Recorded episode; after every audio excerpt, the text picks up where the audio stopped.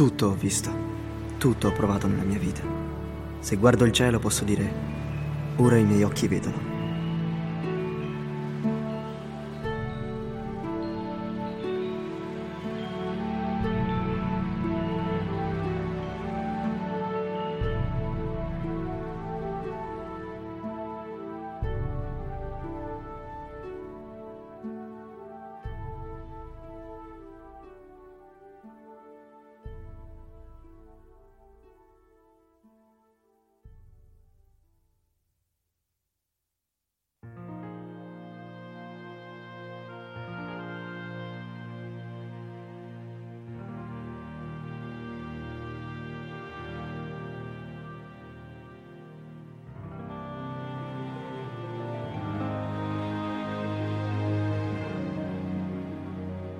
Amiche e amici, siamo in diretta oggi con la nostra amica ospite collaboratrice Flavia e siamo qui con la nostra nuova rubrica Sentieri letterari, che praticamente è la rubrica dedicata al nostro gruppo pubblico su Telegram, il nostro GDL, il nostro gruppo di lettura, che è nato appunto da un'idea di Flavia ormai un annetto fa. Quindi buonasera Flavia, benvenuta.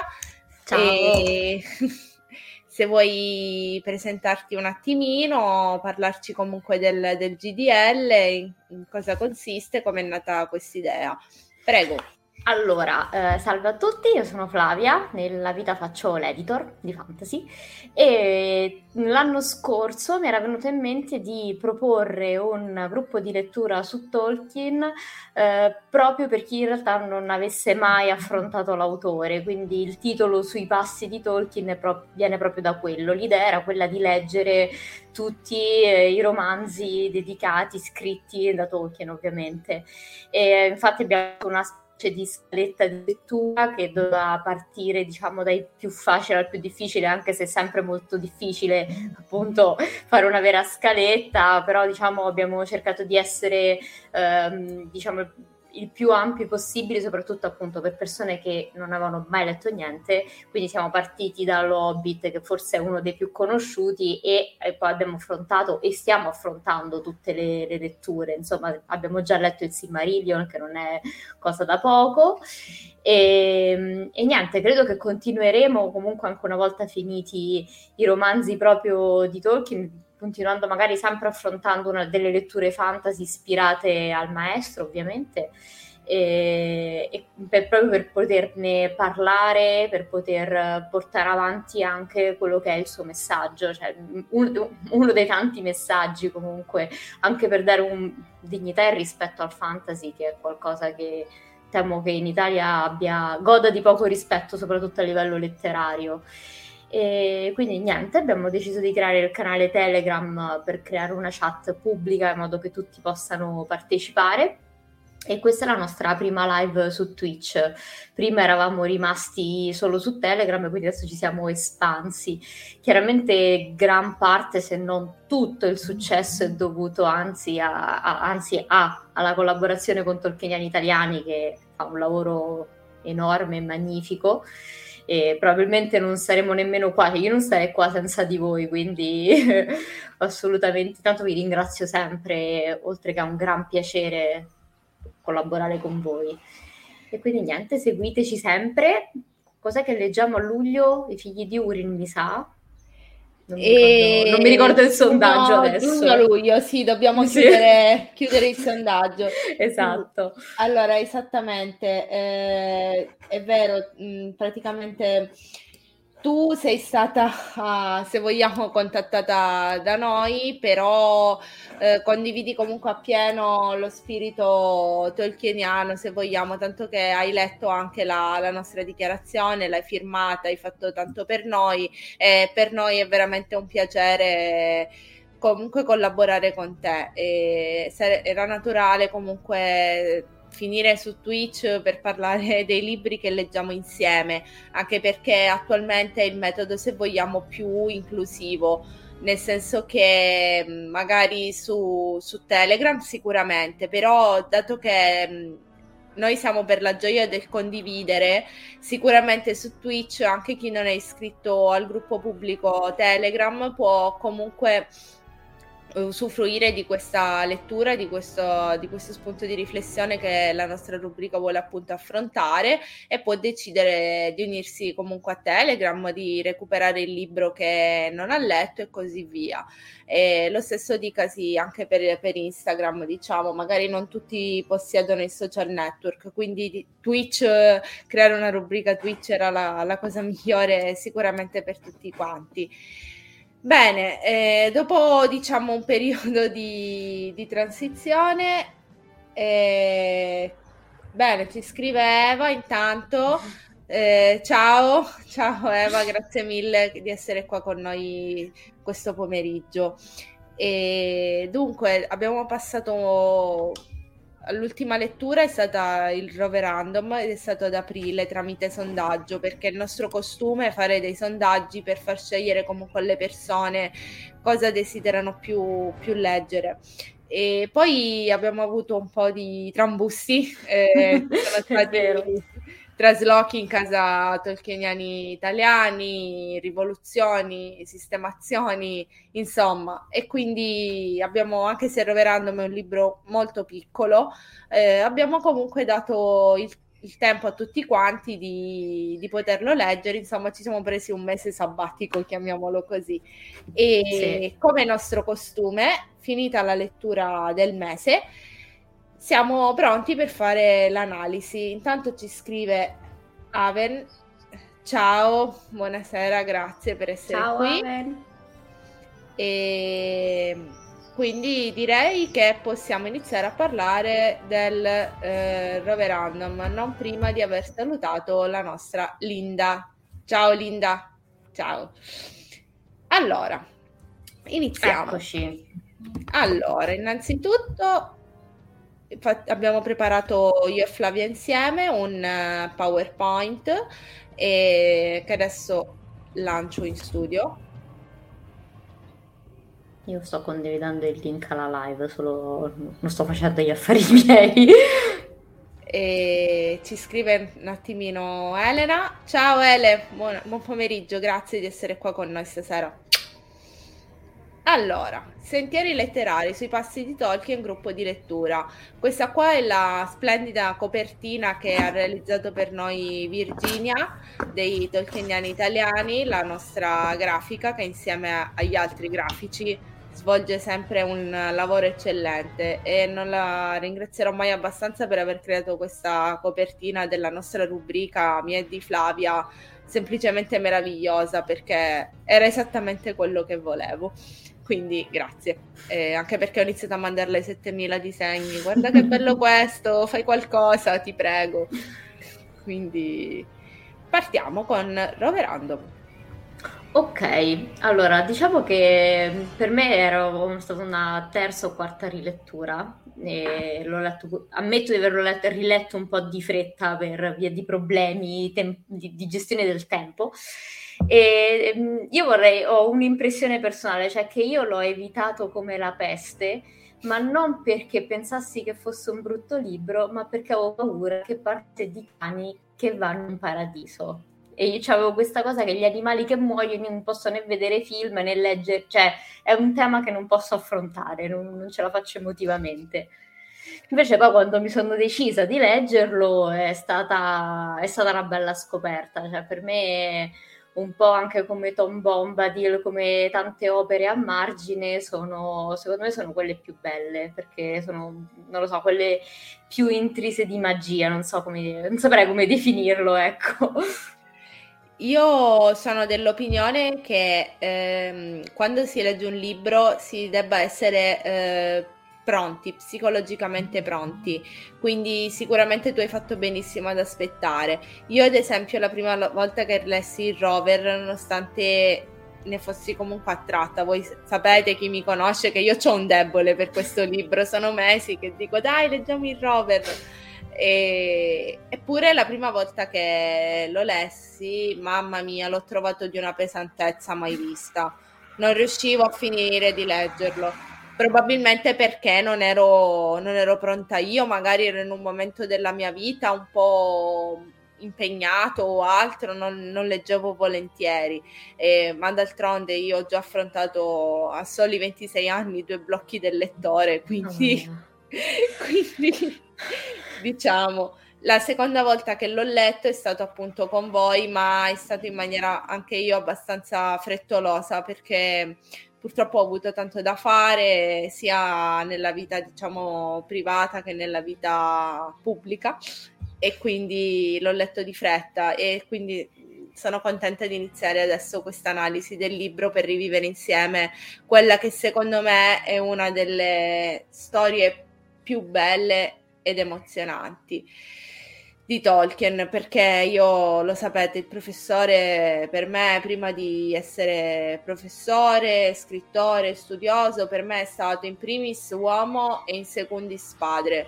Per me era il best padre ever, best father ever. Partiamo.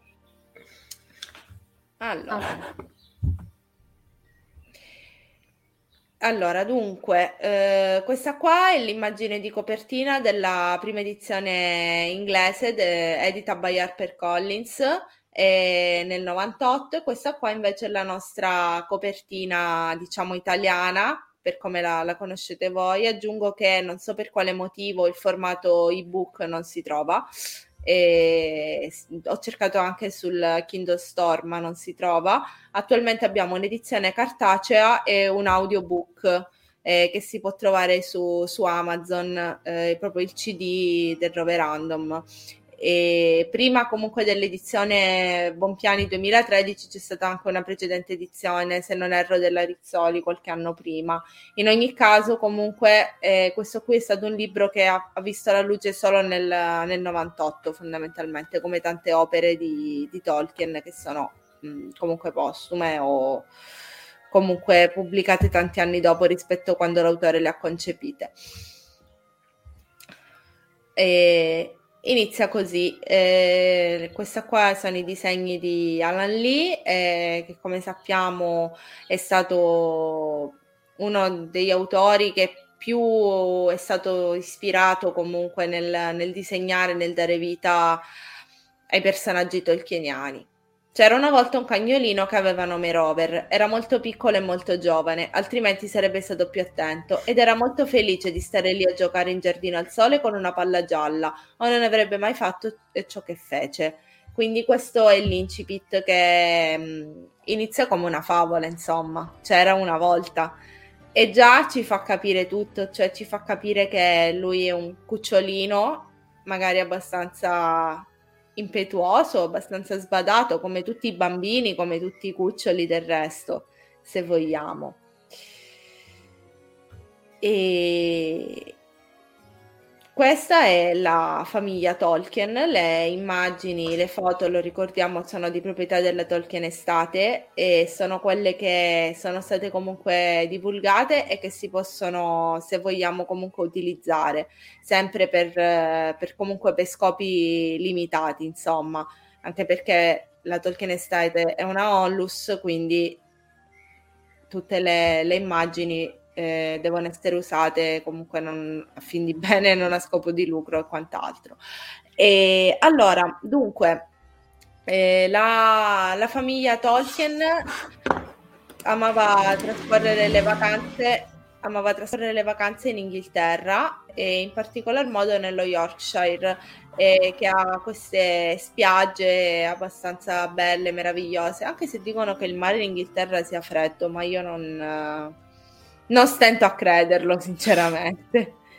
Io sono stata nella Manica, dalla parte francese, era agosto, io stavo con la giacca a vento. La gente in costume da bagno, io con la giacca a vento, per me non era da bagno. Esattamente, invece i Tolkien andavano lì al mare, fondamentalmente andavano lì in villeggiatura, anche se comunque, diciamo, magari erano anche altri tempi, quindi non c'era proprio la concezione di spiaggia balneare, stabilimento balneare come ce la possiamo avere adesso.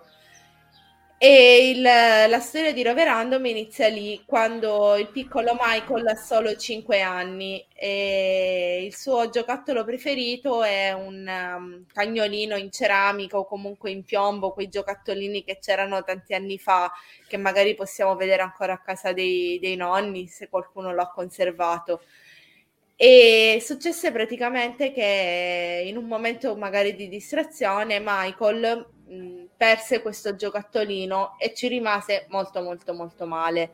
In più non fu possibile andare a perlustrare la spiaggia per recuperarlo, perché ci fu una tempesta, un temporale estivo classico, e quindi questo cagnolino di stagno del bambino di fatto venne perso. E giustamente cosa può fare un padre in questi casi? Allora, non possiamo comunque essere genitori è molto difficile, e sicuramente chi è genitore converrà. E bisogna essere comprensivi, ma anche sapere educare, ed è quello che JR ha cercato comunque di fare. Lui ha cercato di avvertire Michael circa l'importanza dell'avere cura delle proprie cose, però anche, se vogliamo, di confortarlo. E quindi ha inventato la storia di questo cagnolino che si trova nel giardino di casa sua, sta giocando con la palla, passa di lì un mago e Rover, il nome del cagnolino, risponde male al mago. Il mago, per punirlo, lo trasforma in un pupazzetto e allora da lì iniziano le avventure del cucciolo, che deve cercare questo mago in giro per il mondo e anche fuori dal mondo, fin sulla luna, per comunque chiedere scusa e annullare la maledizione e poter fare così ritorno a casa. Quindi questo un po', se vogliamo, per giustificare il fatto che questo cagnolino non si trovasse più, del tipo: guarda, non c'è perché è partito per cercare il mago.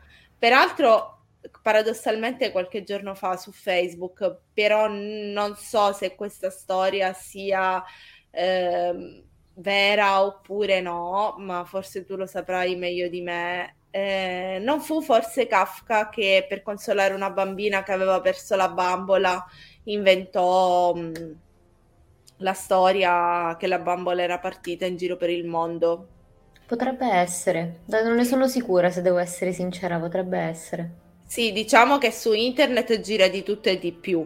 Comunque mi sono imbattuta in questo post che diceva appunto che un giorno Kafka incontrò questa bambina al parco, la bambina piangeva, e lui le chiese: che cos'hai? E lei rispose: guarda, ho perso la mia bambola. Allora lui qualche giorno dopo ebbe cura di farle recapitare a casa una lettera firmata dalla bambola che spiegava alla bambina che era andata in giro per il mondo. Ora, non so se questa storia su Kafka sia vera, però comunque è un autore, se vogliamo, anche contemporaneo a Tolkien. Certo, Kafka, certo. Più o meno, non vorrei dire una castroneria, ma l'esperta sei tu, eh? No, sì, più o meno direi di sì.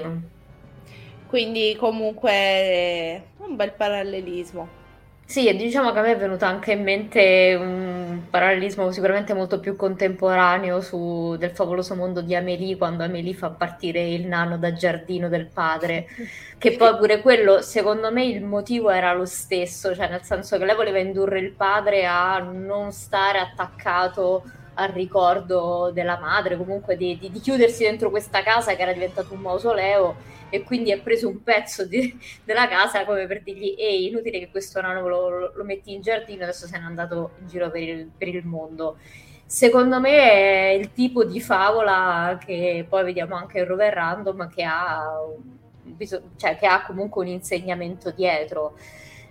Anche io ci ho visto molto un insegnamento, anche perché in effetti basta vedere che Roverandom diventa comunque di porcellana perché risponde male al mago, quindi pecca di maleducazione fondamentalmente, eppure è diventato qualcosa per dire: sì, però non ti disperare se non trovi più questo cagnolino, perché effettivamente sta vivendo grandi avventure, cioè non è infelice senza di te.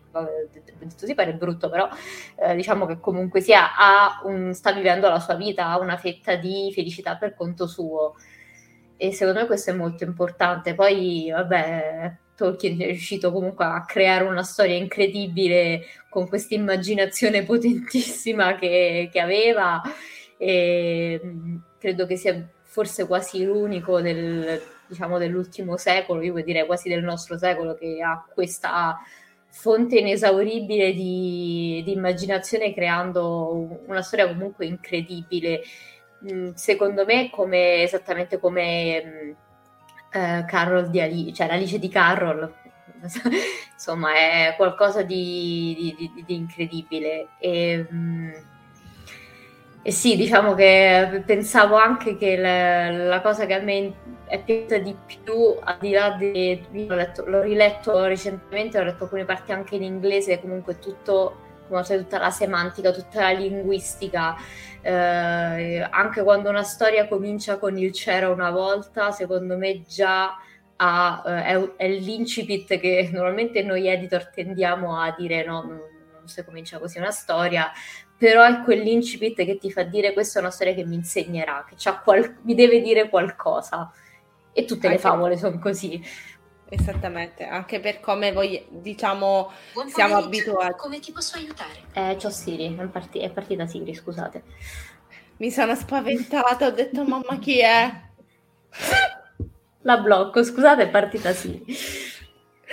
Il bello della diretta. No, io mi sono spaventata, pensavo che avessi toccato qualcosa in fase di studio. Detto, chi è che parla?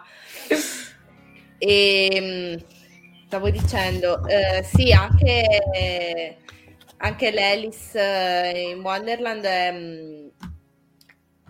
è una storia che si rispecchia, diciamo, nella vita reale, perché come sappiamo Carol scrisse questa storia per una bambina che era una bambina molto sognatrice, con la testa un po' per aria, per gli standard dell'epoca, dove se non suonavi pianoforte non ricamavi esatto. O comunque se lo facevi malvolentieri eri una sognatrice, era insomma, che poi si riflette tutto nell'opera tolkieniana, perché comunque noi stiamo parlando di un autore che ha scritto e concepito le sue opere nei primi anni del Novecento, anche quando gli Hobbit giudicano una persona che parte per l'avventura. Dobbiamo sempre ricordarci che adesso siamo nel 2022 ed è normale fare certe cose, ma nel 1930, nel 1940, nel 1910...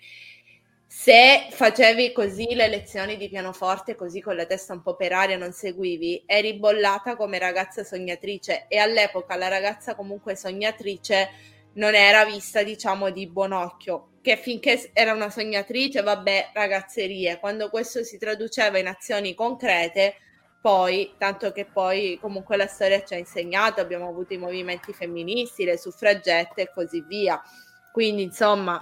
Ricordiamoci sempre. Per quanto riguarda invece il nostro Tolkien, abbiamo detto che prima Rover è stato comunque alquanto scostumato col mago, e per questo motivo è stato trasformato in un giocattolino di porcellana, e c'è un rimando anche al Signore degli Anelli, quando Sam è terrorizzato e dice "Vossignoria, non trasformatemi in uno strano rospo chissà che cosa". Questo, la frase, diciamo, cinematografica. Nel libro, come in pieno stile Tolkien, saranno penso 20 righe solo per dire questa frase, però di fatto sì, Sam ha paura dello stregone, ha paura che, avendo peccato comunque di curiosità, di impertinenza, ha paura di essere tramutato in qualche cosa, che ovviamente Gandalf non fa. E quindi sì, esattamente come abbiamo detto, racconta le avventure di questo cucciolino che viene trasformato da uno stregone che ha fatto irritare, e la peculiarità è che il Roverandom è corredato di tantissime immagini disegnate proprio da Tolkien, perché Tolkien, oltre che scrittore, era anche un artista, se vogliamo, si dilettava a disegnare. E attualmente, diciamo, come tutte, diciamo, quello che concerne Tolkien, che possono essere le sue fotografie, i suoi disegni, i suoi scritti, i suoi manoscritti, permea un fortissimo copyright, quindi non sono immagini che si trovano molto facilmente in rete, a meno che di non possedere il libro specifico, e anche in quel caso, anche se tu acquisti comunque il libro, non puoi riprodurre pubblicamente la cosa. Attualmente la Bodleian Library, che è quella che organizzò anche qualche anno fa la mostra di Tolkien, custodisce tutte le pagine manoscritte di Roverandom, nonché i disegni.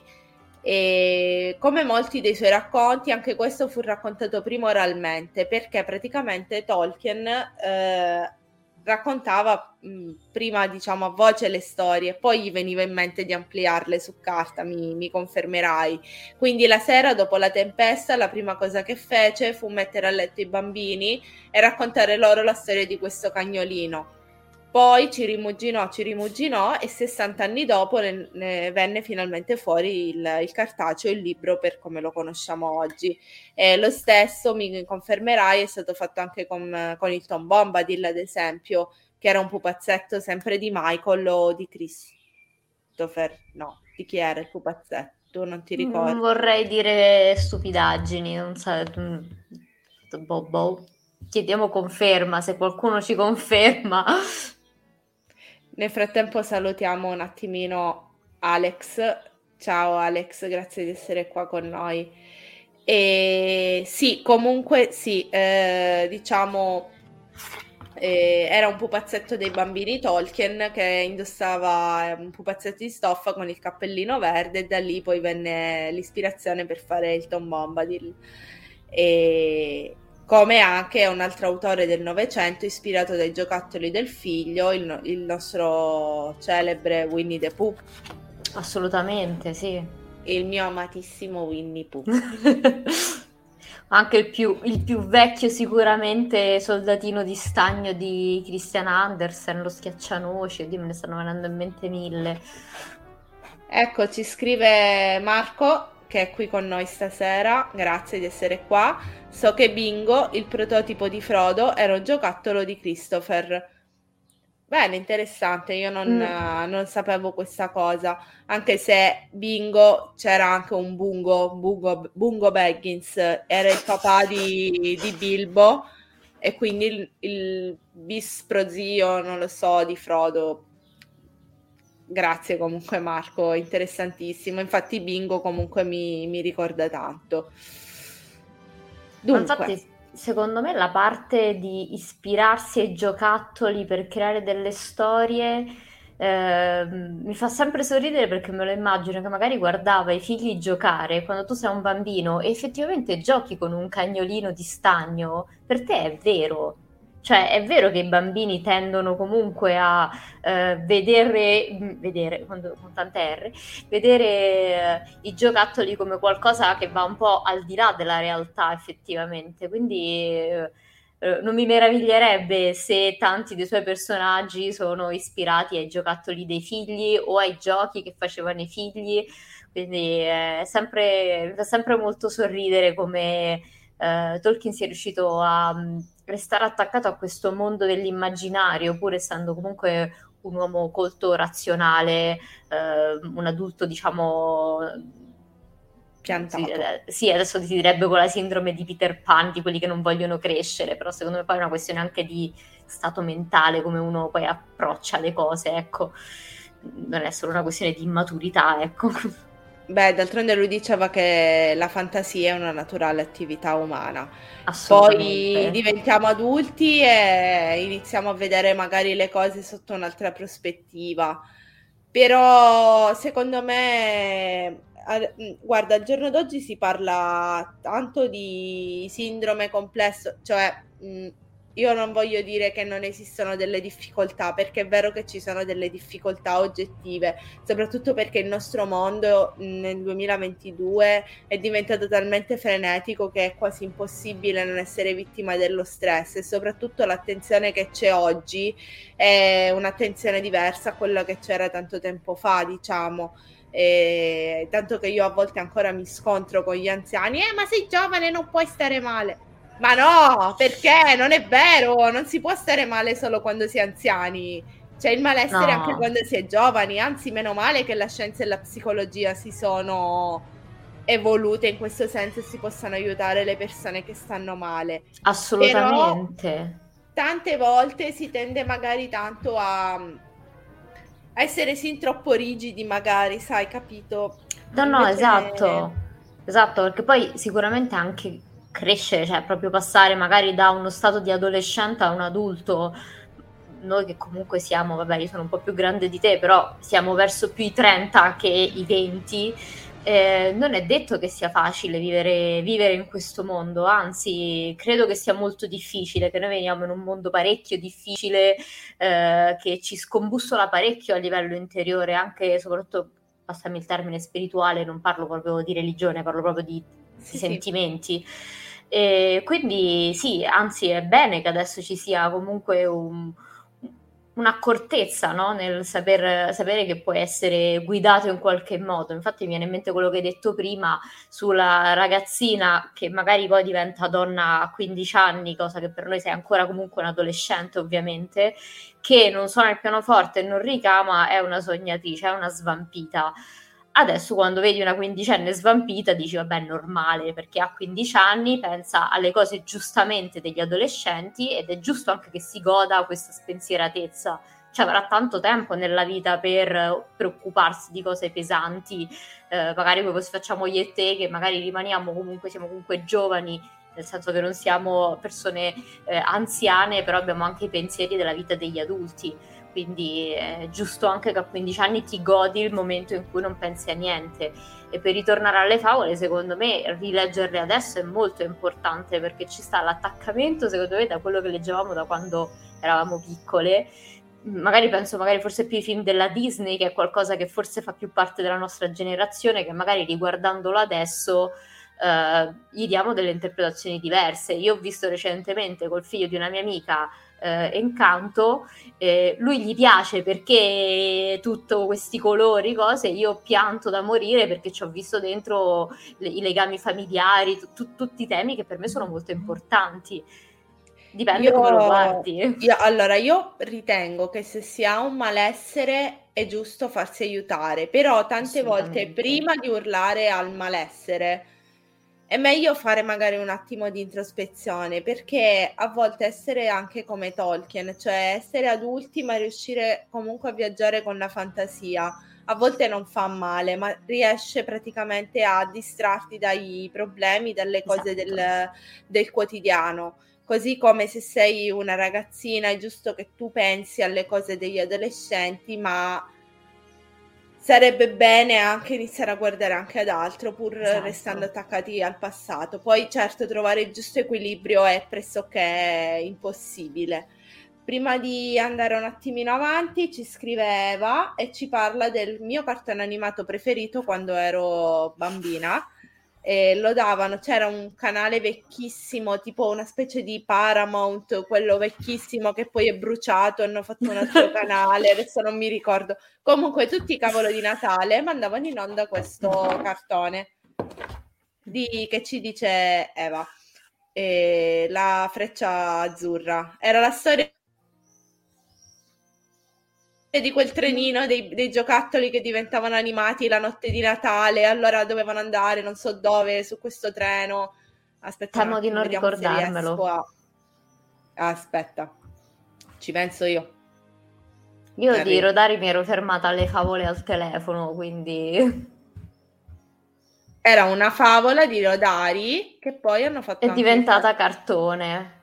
Va bello, sì, dovrebbe essere, aspetta, perché poi erano quei cartoni bellissimi di una volta con quei disegni bellissimi. Aspettate che arrivo, raga, datemi un attimo di tempo, Ma bellissimi per noi che li vedevamo cioè, perché a volte penso che ne so, io magari mi rivedo, mi trovo un episodio di Papà Castoro e penso magari un ragazzino di adesso lo trovo orrendo.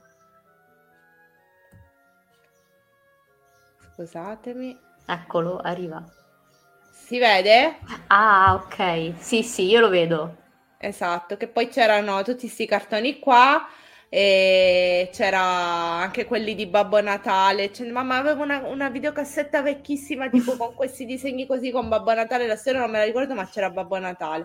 Comunque la Freccia Azzurra lo facevano tutti i Natali, vedi qua c'erano le bambole, erano su questo trenino e dovevano attraversare tutta la città, non mi ricordo per far cosa, e c'era sto tizio coi baffetti che era fissato che doveva rovinare il Natale, doveva rubare i giocattoli, non lo so, e rompeva le scatole di il continuo. Grinch. Sì.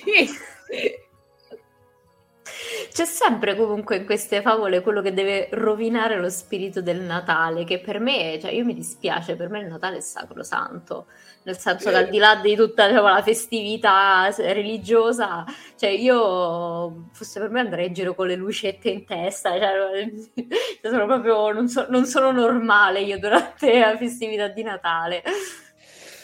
Dunque, siamo arrivati ai protagonisti del nostro libro. Allora, innanzitutto abbiamo Rover. Io ho scelto questa immagine di Christian Schongart, che è bellissima. Praticamente quando il piccolo Rover viene tramutato in giocattolino di porcellana, ovviamente non può più stare a casa sua con il suo padroncino, perché è diventato piccolo piccolo piccolo e allora come tutti i giocattoli finisce il negozio di giocattoli e inizia questo spaesamento del piccolo Rover che non sa dove si trova e comunque ci sono le bambole e gli altri giochi che cercano comunque di parlargli, gli dicono ma che dici, sei un cagnolino di stagno, adesso non mi ricordo precisamente, e lui dice che no, sono un cane. Sono un cane vero, e che poi cerca pure da abbaiare emette tipo un suono piccolino. Bello. Io non so te, ma io Rover me lo sono sempre immaginato tipo un Jack Russell di quelli col pelo un po' ispido, non so perché, ho sempre avuto questa immagine. Sì, proprio un cucciolino, infatti lei vedi lo fa un po' così, sì. Sembra anche Snoopetto, sembra anche Snoopy, visto così.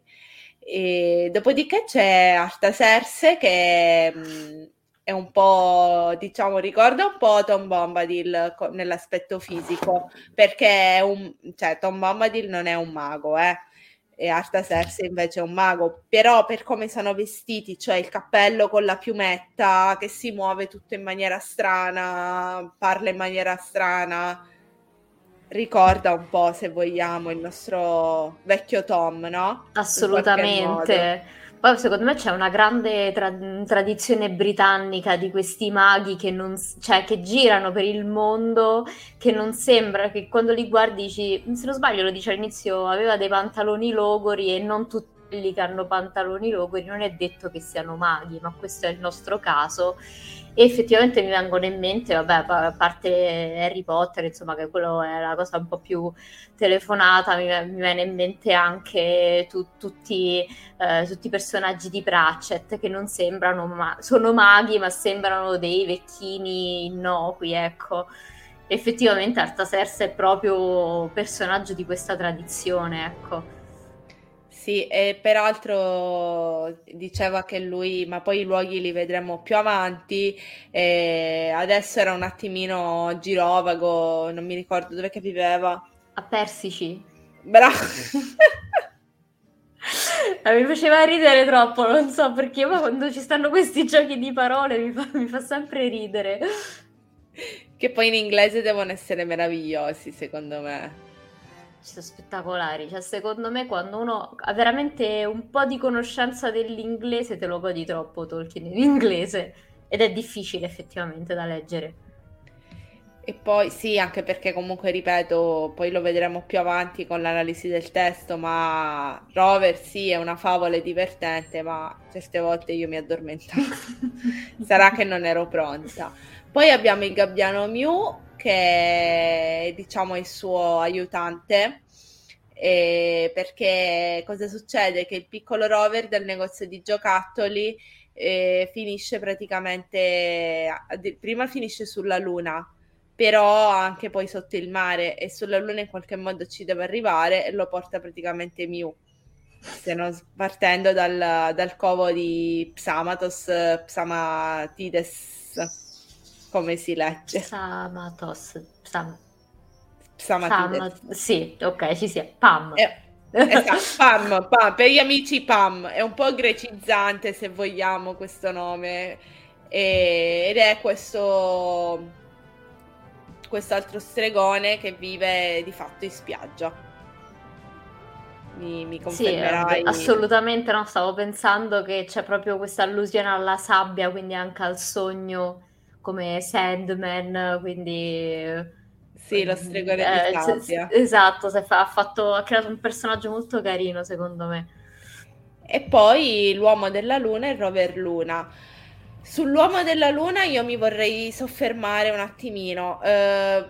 L'Uomo della Luna in Tolkien è un personaggio ricorrente, se vogliamo. Lo troviamo in Roverandom, lo troviamo nelle lettere di Babbo Natale, l'Uomo della Luna che... va a casa di Babbo Natale, si ubriaca, succede un macello e così via. Lo ritroviamo nel Signore degli Anelli, in una breve filastrocca degli Hobbit, e lo ritroviamo anche nelle avventure di Tom Bombadil, Flavia forse, sì, che è un libro di filastrocche della Terra di Mezzo.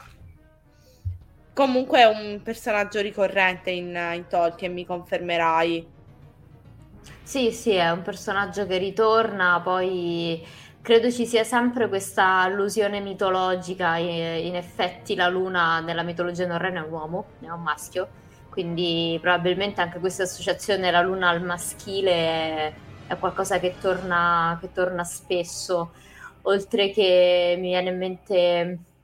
sicuramente stavo perdendo il filo del discorso, il fatto che sia legata alla luna con l'acqua è qualcosa pure a livello che comunque torna, sono associazioni esoteriche molto, molto vicine, in fondo la luna influenza le maree, non so se fosse cosa già scoperta, comunque già trovata al tempo di Tolkien, non ne ho idea, se devo essere sincera. Non vorrei dire una castroneria, ma mi sembra di sì, perché Galileo aveva... capito qualcosa, sì, cioè non, adesso io poi in ambito scientifico non mi permetto di dire niente ovviamente, però sì, anzi sono questi personaggi che tornano, questi vecchi saggi che sono isolati, tornano sempre, come proprio custodi, no, di conoscenza, custodi di misteri.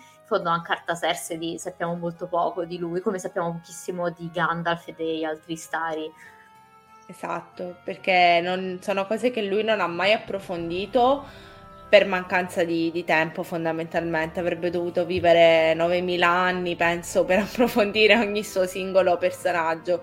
Però è interessante vedere come tutte le opere di Tolkien in qualche maniera sono collegate. Quindi hai Artaserse che è un pochino vestito come Tom Bombadil, hai l'Uomo della Luna che compare bene o male dappertutto, hai il gabbiano Mew e poi abbiamo i gabbiani che sono comunque anche, se vogliamo, importanti nel Signore degli Anelli come rimando al mare, come legame al mare, sai, quel rimando che hanno gli elfi con il mare, e hanno queste elai, queste poesie, gli elfi struggenti che raccontano di elfi partiti, stride di gabbiani e quant'altro. Quindi alla fine Tolkien scrive la favola e poi scrive il leggendarium del Signore degli Anelli, però è tutto un circolo, se vogliamo, vizioso che torna. Sì, sicuramente nella sua testa erano comunque tutte cose molto, molto legate, anche se noi in realtà è vero che tendiamo comunque a vederle a opere finite o comunque già sistemate dall'associazione della famiglia di Tolkien, quindi è ovvio che comunque poi noi ne abbiamo una percezione diversa. Non mi meraviglierebbe che lui avesse tutti questi personaggi, tutti questo filo in un'unica idea, diciamo, di fondo, anzi. E i luoghi abbiamo la luna, sotto il mare, l'isola dei cagnolini sperduti e il covo. Allora, il covo, io sinceramente che ho cercato queste immagini su internet, ho messo la foto di un pubblico dominio di una spiaggia, perché il Rover è un testo, se vogliamo, di nicchia, non è famoso come il Signore degli Anelli o altro, quindi è veramente difficile trovare immagini che possano anche magari essere riprodotte e che scendano così nello specifico. e quindi per dare un'idea di come è descritto nel libro ho scelto quest'immagine di questa spiaggia così col canneto, bianca eccetera. Invece questi due disegni sono la luna e sotto il mare e sono quelli di Tolkien proprio, di J.R. Tolkien. E invece l'isola dei cani sperduti è in realtà Rover sulla luna, non è l'isola dei cani sperduti ed è di una fan art di un ragazzo, adesso io avevo scritto bene il nome, Psychipnotic, troppo piccolo, non lo leggo. Insomma, i luoghi comunque sono questi. L'isola dei cagnolini sperduti è un'isola dove praticamente che non viene visitata fisicamente, ci passano di sopra Mew e il piccolo Rover aggrappato alla groppa del gabbiano, e il gabbiano gli spiega appunto che lì vanno i cagnolini che non riescono a tornare a casa, che restano lì, quindi una sorta di paradiso se vogliamo. Mi ha ucciso questa cosa mi massacra, cioè già adesso che lo dici mi sto sentendo male, sto pensando che voglio andare a vivere nell'isola dei cagnolini perduti. È una cosa che mi tocca, io ho adottato un canale al canile, quindi per me mi tocca parecchio, però... È bello anche forse pensare che c'è un posto dove tutti i cani vanno, ecco, poi secondo me tutti gli animali vanno, perché poi insomma... Che poi sapevo che invece fosse ispirata all'isola quella di Enrico VIII che c'aveva sul Tamigi dove teneva i cani da caccia. Ah, non la so. Non so se sia vero, se è una cosa che ho letto così su internet, non ho riscontri, non ho fonti, però c'era questa persona che diceva che effettivamente Enrico VIII aveva sul Tamigi un'isola dove teneva i cani da caccia per non tenerli dentro al canile, diciamo, reale. Poi non so come fossero tenute queste povere bestie, però insomma l'idea mi fa sorridere, ecco, prendere anche qualcosa così, qualche dettaglio storico e utilizzarlo un po' per creare sempre questa cosa romantica, cioè anche io ho pensato che l'isola dei cagnolini sperduti è l'isola dove vanno i cani dopo, quando non ci sono più, invece poi magari è solo tipo un posto bellissimo dove vanno tutti i cagnolini e sono felici con gli alberi a forma di osso. Speriamo porelli. Invece, cani e gatti. Invece la luna è un posto completamente allucinante perché c'ha una parte che è bellissima, quella dove vive l'uomo luna con il suo cane che puta caso si chiama anche lui Rover, per come questo Rover lunare. Per questo poi Roverandom, perché l'uomo della luna dice aspetta, tu ti chiami Rover, non ci capisco più niente, facciamo che uno si chiama Rover Luna e l'altro si chiama Roverandom, perché sennò non ci capiamo più niente. E praticamente la luna è questo posto allucinante dove c'è questo uomo della luna, quindi sulla faccia dove vive l'uomo della luna è tutto bianco, bello, curato, sereno, tranquillo.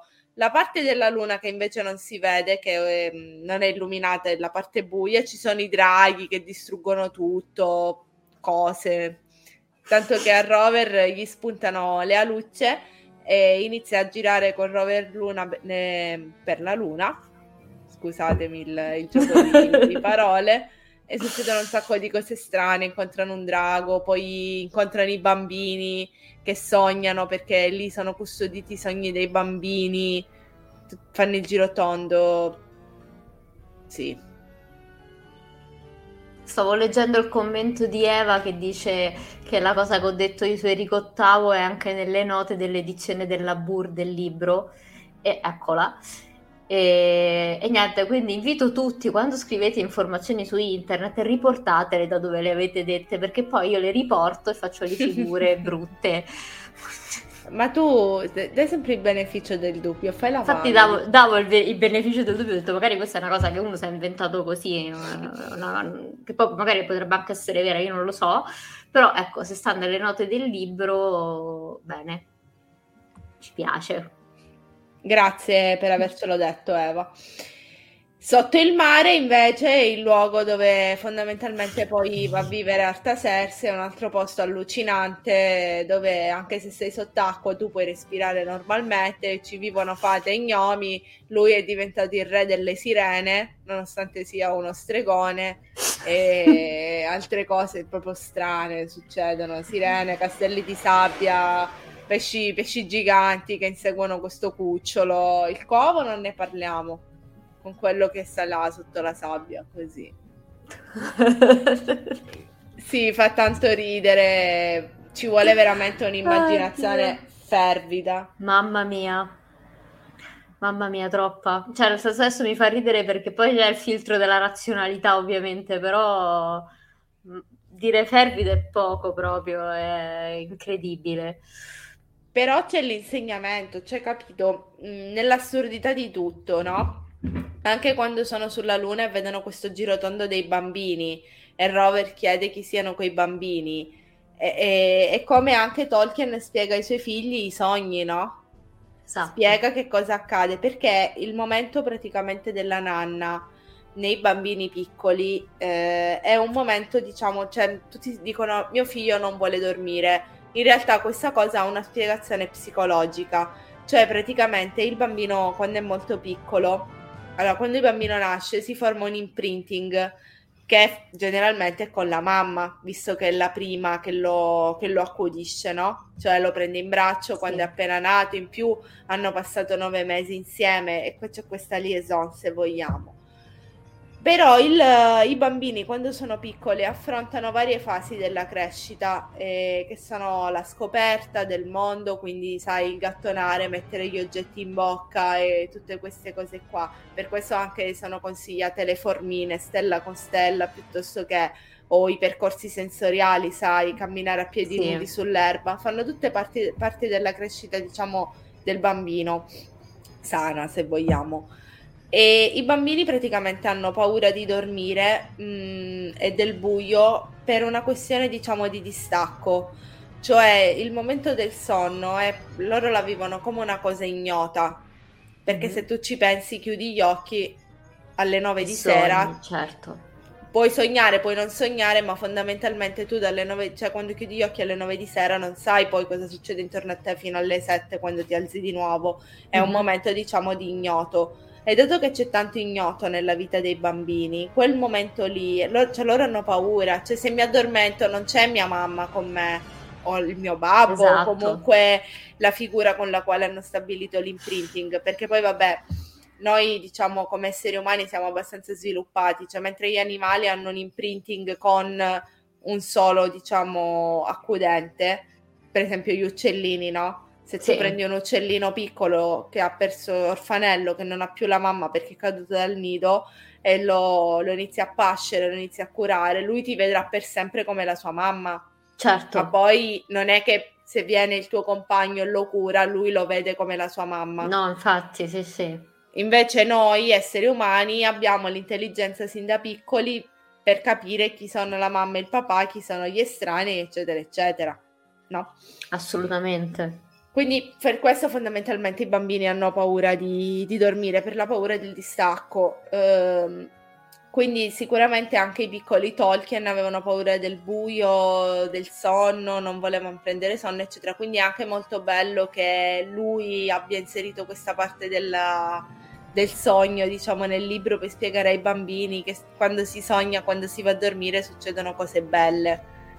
Certo, anche proprio secondo me dare questa cosa del mondo dell'immaginario come un posto bello dove magari tu puoi andarci anche tramite il sogno, giustamente anche per riprendere la questione della sabbia proprio, del sogno dei granelli di sabbia, secondo me poteva essere comunque una bella giustificazione da dare, insomma una bella interpretazione più che una bella giustificazione, cioè come per dire non ti preoccupare anche nel mondo diciamo dei sogni della notte succedono belle cose, tra cui Rover che si scusa con il mago. E quindi Analisi. Io ho messo, abbiamo pensato queste domande che vogliono essere un brainstorming per me e per Flavia, ma anche per voi che ci seguite, quindi se volete dire qualcosa nei commenti noi siamo sempre qua per parlarne comunque insieme. È un libro adatto ai bambini. Allora io, che poi passo la parola a Flavia che ne sa sicuramente più di me, io dico sì, è un libro adatto ai bambini, anche se, ripeto, la prima volta l'ho trovato tanto pesante, però magari appunto non ero pronta io, ero io in un momento più complesso, no? Magari. Tu che dici, Flavia? È un libro adatto ai bambini? Secondo me a livello di contenuti sì, perché è proprio la favola classica che ha un suo sviluppo con la morale, con gli insegnamenti.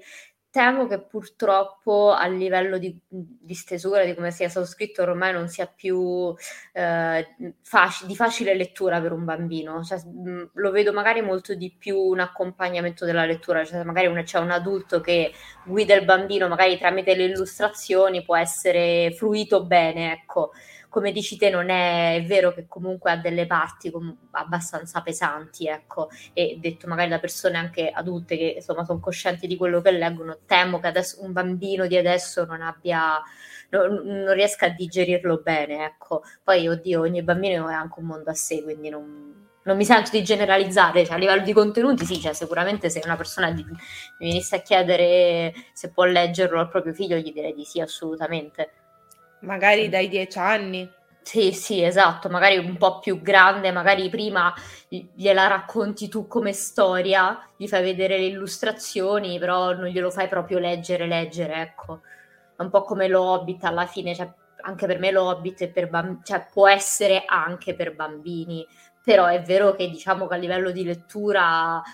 non lo so, nel senso magari io non vedo un bambino magari giovane particolarmente piccolo leggerlo, poi come al solito dipende, perché poi dipende per tutti, insomma ripeto, ogni mondo è a sé, non lo proporrei, cioè magari io da persona che tra le altre cose faccio anche la supplente non proporrei probabilmente Lo Hobbit a dei ragazzini delle medie, ma perché per come sono fatti temo che poi possano più detestarla come lettura che appassionarsi, anche se magari invece introdurlo in altri modi, magari facendo leggere degli estratti, facendo un altro tipo di approccio all'autore potrebbe essere molto interessante, anzi un modo per sviluppare la fantasia, per fargli imparare la bellezza appunto proprio della favola con la morale, delle storie con la morale, cioè come per dire ok sì, nei libri trovi questo, non trovi solo la pesantezza, il classico che tutti odiano, che tutti, insomma, penso che noi siamo tutti grandi lettori,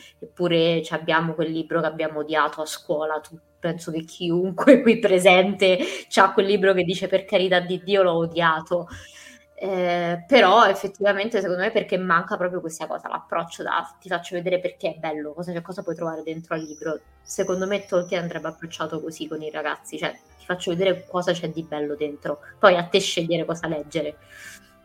Certo, siamo d'accordo allora. Anche se Bompiani comunque me lo mette letteratura ragazzi. Ok, quindi diciamo a partire da 10 anni mi sa allora forse. Aspetta, sto vedendo su internet. Sì. Sì, per ragazzi direi a partire di 10 anni, però 9-10. Direi anche 13 a questo punto come sono i ragazzi di adesso, e direi anche 13 dai. Sì, secondo me proprio poi, ecco, dipende che di quale ragazzo, di quale ragazzino, di quale adolescente stiamo parlando, perché effettivamente se sei un gran lettore, secondo me a 10 anni puoi approcciarlo senza problemi. Sì, io Lo Hobbit l'ho letto a quell'età lì. Io pure. Ovviamente ero una bambina che leggeva tanto, cioè che comunque ero già navigata nella lettura, magari ecco un bambino che legge poco non gli farei leggere Roverandom, ecco. Io vorrei qualcosa di un po' più contemporaneo, più che altro anche a livello di come è narrato, più che altro, non tanto per i temi. Certo, io sono d'accordo con te. Linguaggio colloquiale diretto, in ogni caso, come abbiamo detto all'inizio, c'era una volta, comunque l'azione, al di là delle parti un po' pesanti, è abbastanza immediata. Infatti il libro sono poche pagine in realtà ed è proprio un ta-ta-ta, succede questo, succede quello, a parte quelle parti appunto di più riflessive, se vogliamo. Esatto. No, ma infatti il linguaggio è comunque un linguaggio molto diretto, resta comunque un'opera scritta, se non ricordo male, nel 22 avevamo detto, pubblicato nel 25. Brava, pubblicato quindi, più o meno nel 98, però sì, 25. Quindi insomma resta comunque il linguaggio di una storia scritta negli anni 20 del Novecento, quindi è chiaro che insomma non è Harry Potter, non è Percy Jackson ovviamente, cioè non è una cosa scritta in modo contemporaneo.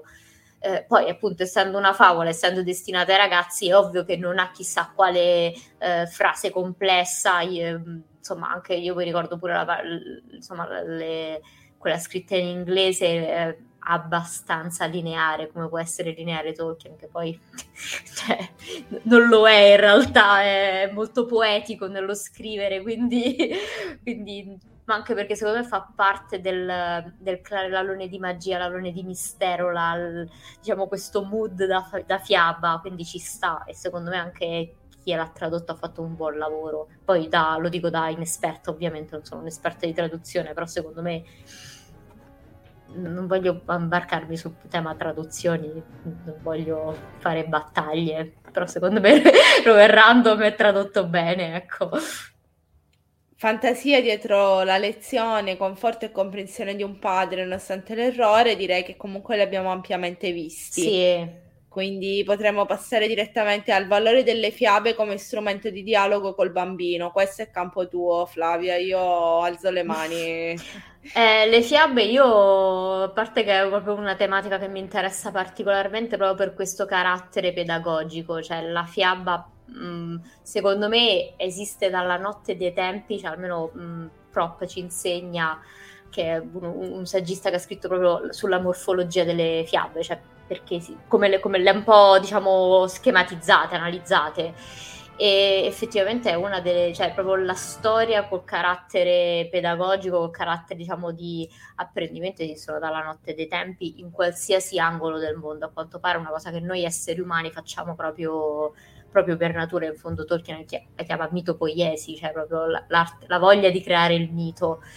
E sì, effettivamente tramite le fiabe a dare trasmettere un valore, trasmettere un concetto, in sociologia si direbbe il trasmettere la cultura, che viene per la prima cosa dentro all'ambito familiare, poi negli ambiti diciamo quelli scolastici, lavorativi, è importantissimo ed è una cosa che comunque fanno tutti gli esseri umani in qualsiasi parte del mondo. Credo sia veramente un filo rosso che ci unisce tutti in questo, ovviamente declinato con tutti gli aspetti culturali, storici e religiosi di sorta ovviamente, però abbiamo tutti un bagaglio, no? Di trasmissione, un bagaglio di tradizione che noi ci portiamo dietro, tant'è che Tolkien è veramente un grande maestro in questo, cioè lui è riuscito a non solo creare delle fiabe che hanno un grosso valore morale e diciamo spirituale,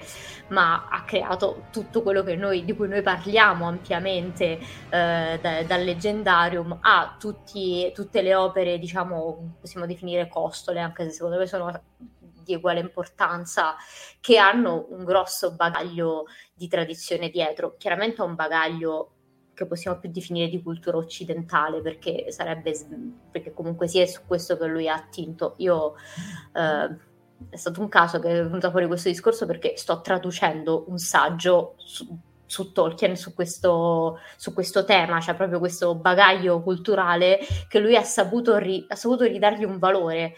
E io credo che noi in realtà ancora abbiamo bisogno di queste fiabe per imparare. Ovvio che adesso nel nostro secolo sono declinate in modo totalmente diverso. Adesso cioè, la fiaba a carattere pedagogico paradossalmente può essere anche una serie di Netflix, perché dipende che valore trasmette, che cosa mi vuole narrare e cosa mi vuole raccontare. E quindi secondo me il genitore che utilizza la fiaba per dialogare col bambino e per insegnargli qualcosa è, a parte che sono un grande atto d'amore, proprio per dire ci tengo che ti vengano trasmesse queste cose. E nel caso di Roverandom poi secondo me la cosa che viene trasmessa, ovvero l'avere cura delle tue cose, ma anche il saper chiedere scusa, cioè mi sono comportato male, ammettere il proprio errore, scusarsi, secondo me adesso non è una cosa così scontata, cioè il sapersi scusare e effettivamente saper ammettere di aver fatto uno sbaglio, che non deve essere per forza uno sbaglio che viene da un comportamento cattivo perché siamo persone cattive, perché chiaramente lo sappiamo, sempre per riprendere il discorso di psicologia, nessuno è cattivo, magari abbiamo momenti in un modo, momenti in un altro, che ci possono portare ad avere un certo tipo di comportamento. Cioè io sono sempre dell'idea che sono rare le persone veramente brutte, cioè noi siamo un ventaglio di sfumature di tutti i tipi, quindi abbiamo comportamenti che possono essere sbagliati, che possono venire da un preconcetto personale, un modo di intendere la vita personale o semplicemente una parentesi di questo momento. Quindi anche sapersi fare un'analisi di coscienza e dire ok, ho sbagliato e chiedo scusa, secondo me nel nostro secolo non è una cosa così scontata, e questo è un valore molto importante, cioè il sapersi scusare per cose importanti, non scusarsi a priori o sentirsi sempre di troppo, perché poi c'è anche l'eccesso, cioè il fatto che ti devi scusare solo perché ci sei, e non credo che sia giusto nemmeno quello. E quindi vabbè, secondo me Tolkien è prendere proprio da grande esempio a livello di trasmissione di valori tramite le fiabe, perché ti permette di approcciarti ai ragazzi, ai bambini fin dalla tenera età, perché già quando un bambino ha 3-4 anni è capace di capire una fiaba. Certo, deve essere narrata e raccontata in modo che lui abbia la capacità di comprenderlo, ovviamente. Sono strasicura che non puoi fare un decalogo a un bambino di 4 anni sul il percorso semantico di Artaserse o di Pam, perché secondo me se addormenta o te fa sì, ciao, e se ne va probabilmente. Però secondo me anche quello è un modo per farli innamorare delle storie, cioè fargli capire che queste storie hanno un valore e non sono mai fine a se stesse. Comunque il bambino emula anche tanto i genitori, quindi per crescere un buon lettore, al di là poi dell'indole, perché tu puoi anche cercare di crescere un buon lettore e poi quello ama la musica e fa tutt'altro, non è che lo puoi condannare per questo, i figli non sono dei mini-me.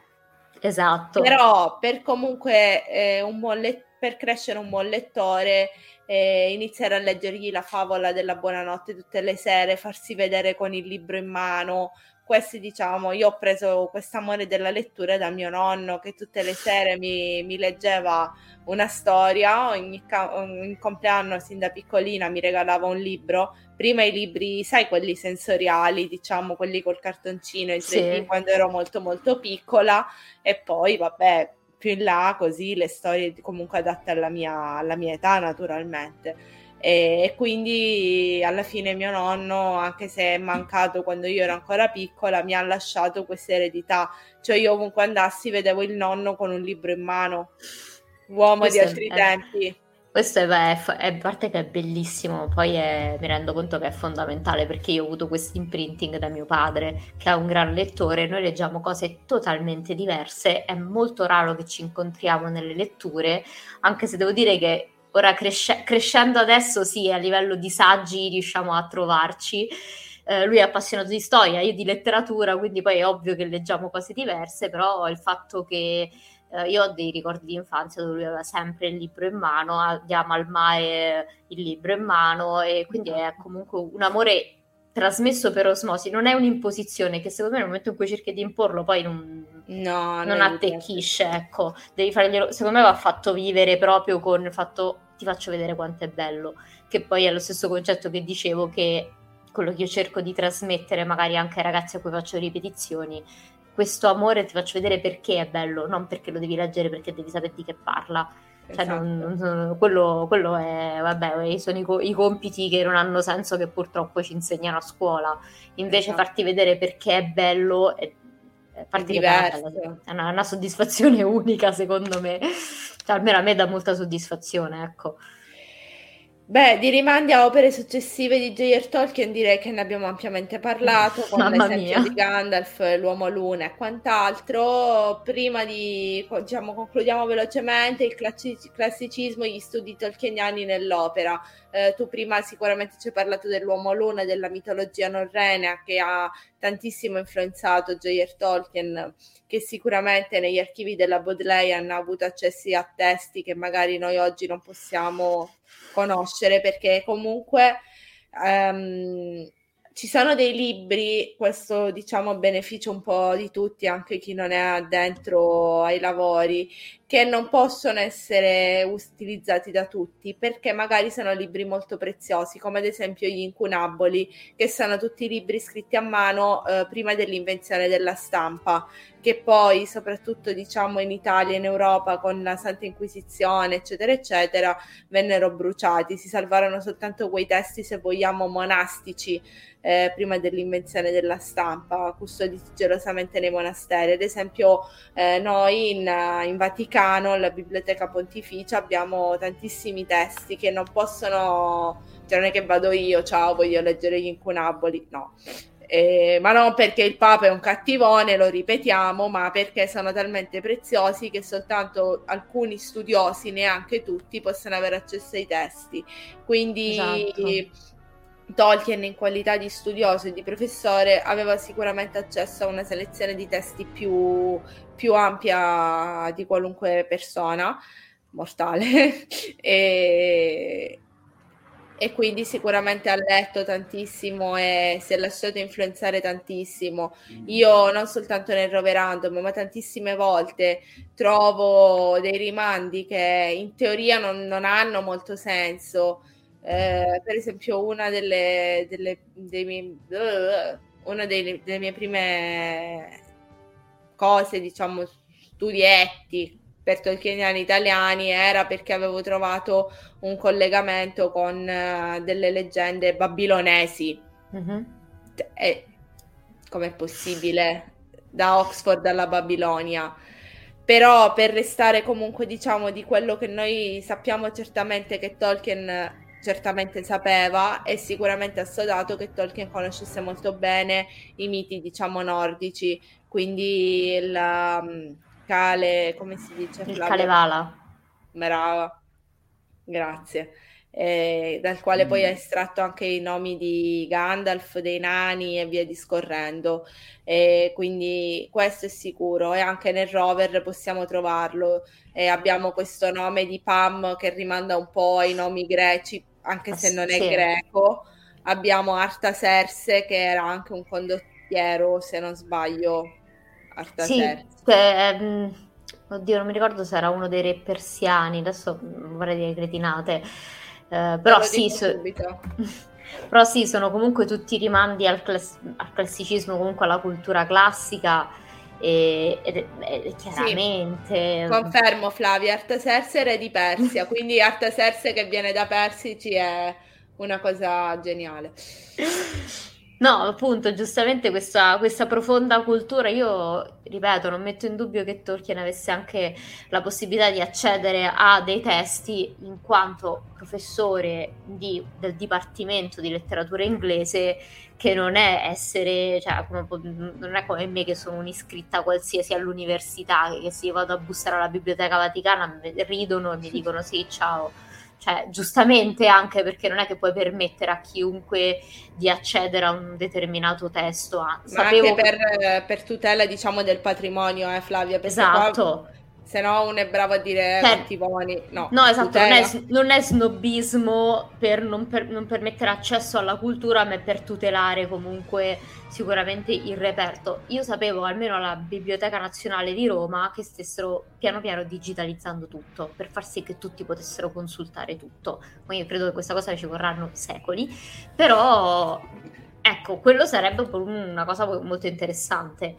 Per riprendere il discorso, sicuramente Tolkien è riuscito magari ha letto una roba sui babilonesi pure per caso e alla fine ci si è ispirato, senza contare che resta comunque tutto in un bacino di cultura indoeuropea, e quindi non mi meraviglierebbe che alla fine ci stanno dei miti che sono simili a quelli di qualche altra cultura, anche magari molto molto distante.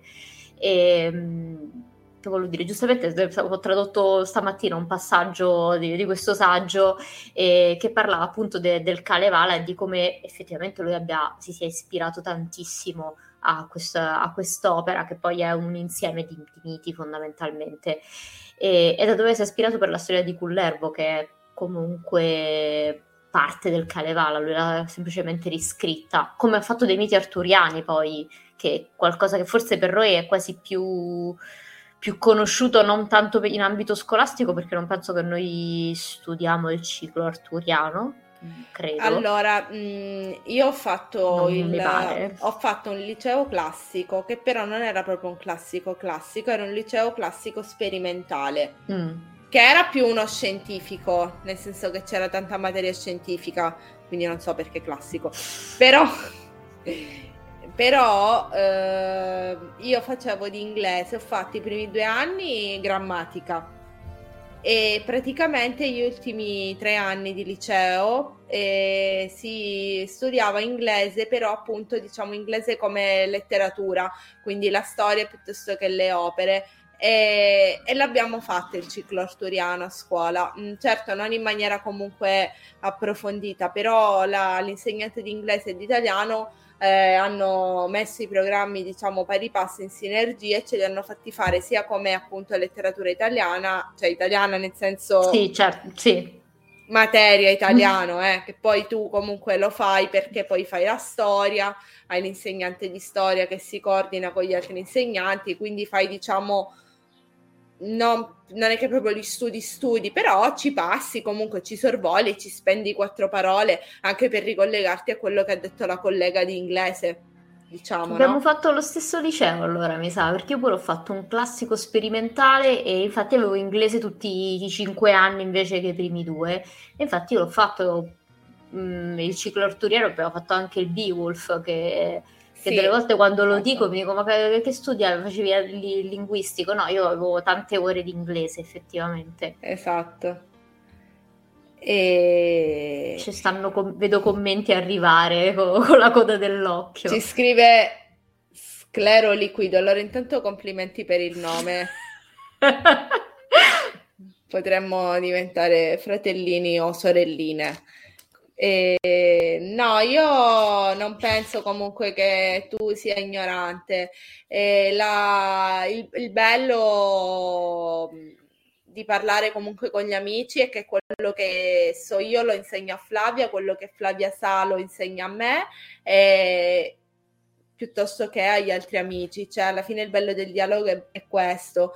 Tolkieniani Italiani, nonché il GDL, vuole fare proprio questo, vuole ampliare un po'... vuole ampliare un po' tutto il discorso. Alla fine da questa live stanno uscendo fuori tantissimi spunti, stanno uscendo tante cose che io non sapevo, che Flavia non sapeva, suggerimenti ad esempio di Eva, per dire. Però è praticamente giunta l'ora quasi di salutarci, perché siamo già 1:16 di diretta e non vogliamo ammorbare più di tanto, oltre che dobbiamo stare diciamo in certi tempi. Questa era una slide che si è spostata. Allora adesso vi spiego la storia di questa slide. Allora, questa slide si è spostata, questa slide andava dopo i personaggi, infatti io non l'ho vista, ho detto vabbè Flavia l'avrà tolta perché era too much probabilmente, invece no, si è spostata, erano i personaggi principali, quindi il rover, l'Artaserse, Rover Luna, l'Uomo della Luna, Pam e Mew, e poi ci sono i personaggi secondari che sono il piccolo Chew, che è il padroncino comunque di Rover, e il gatto Tinker. Solo che qual è il problema? Come vi dicevo, questo qua è un libro abbastanza di nicchia, quindi non è che esistono tantissime immagini. Se tu cerchi gatto Tinker su Google non ti esce niente, quindi io che ho fatto? Ho preso il mio gatto in una delle sue espressioni diciamo più intelligenti È stupendo, quando l'ho visto ho riso troppo, cioè, era un misto di gioia e tenerezza. È bellissimo, però sì, effettivamente abbiamo anche il gatto. Sì, ieri mi ha pure dato un pugno perché stavo aprendo il vape e lui si è avvicinato, tutto così, ha detto è veleno, cioè vai via, vattene, è veleno, non ti avvicinare. Il mio gatto si è girato, boom, mi ha dato un pugno. Quindi mi sembrava la cosa più giusta farli impersonare gatto Tinker. Vi pare, diciamo, giusto? Io c'ho il mio cane che sta qua accanto, sta con le orecchie tirate su perché aspetta che dico la parola magica che adesso non posso pronunciare perché sennò mi bullizza per uscire. C'è il terrore e quindi so che vuol dire, cioè me ne fa di ogni proprio. Il piccolo Chu, ho scelto questa immagine di Ruth Mearg e senza far piangere Flavia, penso che sia un po' lo stato d'animo di tutti quando non riusciamo a trovare il nostro miglior amico. Assolutamente. Christian Schongart ci fa vedere i draghi della luna. Qui abbiamo Rover Luna e Roverandom con le alucce che hanno incontrato il drago che sta portando scompiglio nella luna quando l'uomo luna si assenta. Ancora Ruth Mearg con il piccolo Rover qui come un Jack Russell, come te lo sei immaginato sempre tu, al negozio di giocattoli. L'importante è trovare il mago per chiedergli appunto scusa. Dunque ragazzi, siamo ai saluti. Allora, il nostro gruppo pubblico completamente gratuito su Telegram si chiama Sui Passi di Tolkien. Per arrivare praticamente al nostro GDL dovreste mandare un messaggio in pagina oppure una mail. Le nostre pagine sono Tolkieniani Italiani, proprio così, su Facebook, Tolkieniani-Italiani su Instagram, oppure praticamente potete mandare una mail a tolkienianitaliani@gmail.com dicendo appunto che avete seguito la live e che volete entrare a far parte del GDL. E il fatto che non vi metto il link non è per snobismo, per tornare al discorso delle biblioteche, ma purtroppo se metto direttamente il link di invito su Instagram o comunque nell'etere non si apre il collegamento, quindi è necessario che voi esprimiate il vostro interesse affinché io appunto ve lo possa mandare e voi possiate entrare tranquillamente. Abbiamo il gruppo pubblico Tolkieniani Italiani, gruppo pubblico, che è il nostro gruppo, diciamo, Facebook, dove voi potete iscrivere e dove potete parlare di quello che volete. Ovviamente è attiva una chat di moderazione perché comunque siamo più di 20.000 persone ed è necessario e logico che ci siano delle regole di comunque buon costume, di decenza,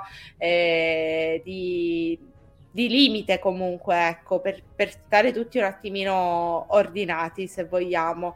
Alla fine il nostro scopo è sempre quello culturale, di imparare, di insegnare reciprocamente.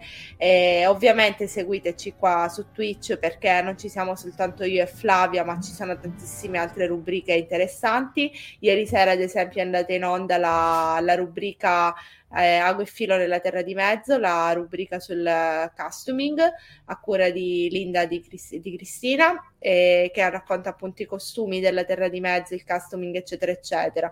Quindi come vedete ci sono tantissime cose sempre diverse e sempre anche comunque interessanti, se vogliamo. Abbiamo anche il canale TikTok Tolkieniani Italiani, dove mettiamo un attimino il riassunto, diciamo, di quello che facciamo, oppure facciamo dei brevi video così di brainstorming più, diciamo, divertenti. E se per caso vi piace quello che facciamo e volete collaborare, noi cerchiamo editor grafici, aiutanti di qualsiasi tipo. Per collaborare con noi bisogna mandare una mail con una breve presentazione a tolkienianitaliani@gmail.com.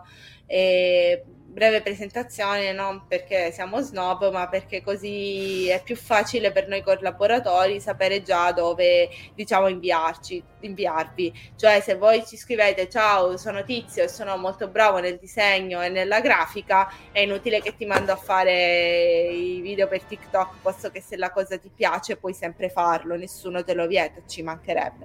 Però magari io già so che sei bravo nella grafica e posso iniziare a presentarti la squadra dei grafici, ecco, solo per questo motivo. E quindi niente, la lettura di giugno dal sondaggio con il 38% di voti ha vinto I Figli di Húrin. Gli altri libri in gara erano Cadute di Gondolin e Beren e Lúthien, quindi siccome I Figli di Húrin non è grandissimo, diamo un mese di tempo, da giugno a luglio si leggerà quello.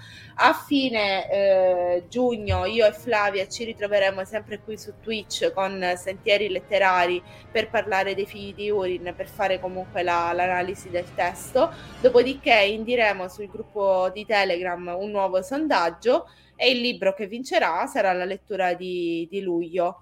E dopodiché, dopo i libri tolkieniani, andremo avanti e finiremo di leggere sicuramente i libri di Tolkien. Dopodiché esploreremo comunque i libri che hanno ispirato Tolkien, quindi tutto, diciamo, il Medioevo inglese. Ovviamente non i Canterbury Tales in lingua originale, come ama dire Flavia, ma cercheremo di proporre delle edizioni semplificate che siano alla portata di tutti, e poi leggeremo gli autori che sono stati contemporanei di Tolkien, come ad esempio C.S. Lewis, piuttosto che Carol, piuttosto che, sempre tramite sondaggio. Scusa, io stavo leggendo i commenti, stavo ridendo dentro. Sì, perché Marco ha avuto un problema con il correttore automatico. Vabbè. Però noi ti vogliamo tantissimo bene lo stesso. Esatto. Anche perché fai tanto per noi. Lo mando, Marco? Vuoi che lo mando? No, non lo mando. Stai morendo anche tu. Bene, vabbè, allora DM in pagina, oppure mail a Tolkieniani Italiani per avere @gmail.com per avere il link di invito. Siamo al 26, 4-5 giorni circa per andare a comprare il libro e poi partiamo con I Figli di Húrin, anche se nessuno vi sparerà se vi è venuta voglia di leggere il Roverandom e avete voglia di leggervi quello anziché I Figli di Húrin. Noi siamo sempre qui per parlare comunque con voi. Assolutamente, non è, cioè, noi abbiamo questa scaletta di lettura, però non è che se uno non finisce, cioè, siamo tutti molto sereni, ecco. Abbiamo tutti una vita anche piena, quindi non è che possiamo... Ecco, esattamente. E allora chiudiamo la presentazione. Questa live di Twitch resterà su Twitch appunto per i 30 giorni come previsto dal canale live streaming stesso. Potete tuttavia recuperare questa live ogni qualvolta ne avrete voglia, perché verrà caricata sul nostro canale YouTube Tolkieniani Italiani tutto attaccato. E quindi adesso è il tempo di chiudere la live, avvertire il nostro fido Alessandro, che poi provvederà a caricarla su Tolkieniani Italiani. Un'ultimissima cosa: nel caso in cui ve la vogliate sentire in macchina e non potete assolutamente rischiare di stamparvi contro un albero per guardare le nostre facce, vi ricordo che questa live, l'audio di questa live, sarà trasmesso anche sotto forma di podcast dagli amici di Fantascientificast il giovedì, che ringraziamo tantissimo perché ogni volta ci dedicano un loro spazio alle nostre cose, e non finirò mai di ringraziarli veramente per la grande opportunità che ci hanno dato. Quindi ragazzi, YouTube Tolkieniani Italiani, podcast Fantascientificast, seguiteli perché anche loro, oltre a dare spazio a noi, parlano di tante cose interessanti. E niente, ci sentiamo sempre giovedì ore 16, però un giovedì di fine giugno, poi vi faremo sapere precisamente la data, quando sarà. E basta. Seguiteci sulle pagine Facebook comunque per sapere quando sono i prossimi appuntamenti, anche delle altre rubriche, sia Quattro chiacchiere fra amici, che Schegge di luce, che Ago e filo e via discorrendo. Grazie a tutti. Arriverò per essere stati io con la mia, promesso. Arrivo, lo so, l'ho sentita a tirare, che mi tiri le orecchie. Arrivo. Grazie. Pure io. Grazie di cuore a tutti quanti per essere stati con noi. Buona serata a tutti quanti, grazie. Ciao Flavia, grazie. Ciao ragazzi, buona serata. Ciao. Ciao.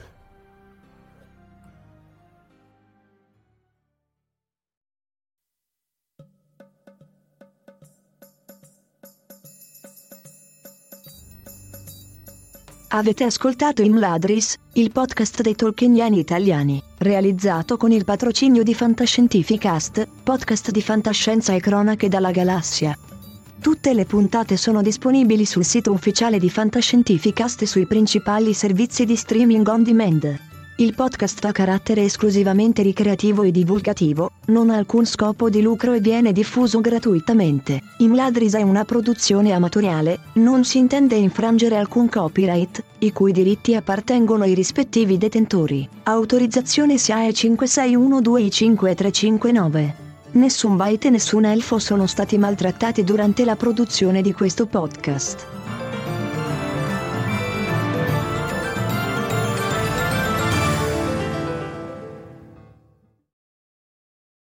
What does innovation sound like? It sounds like the luxury of being in the moment with your customer, client, or patient.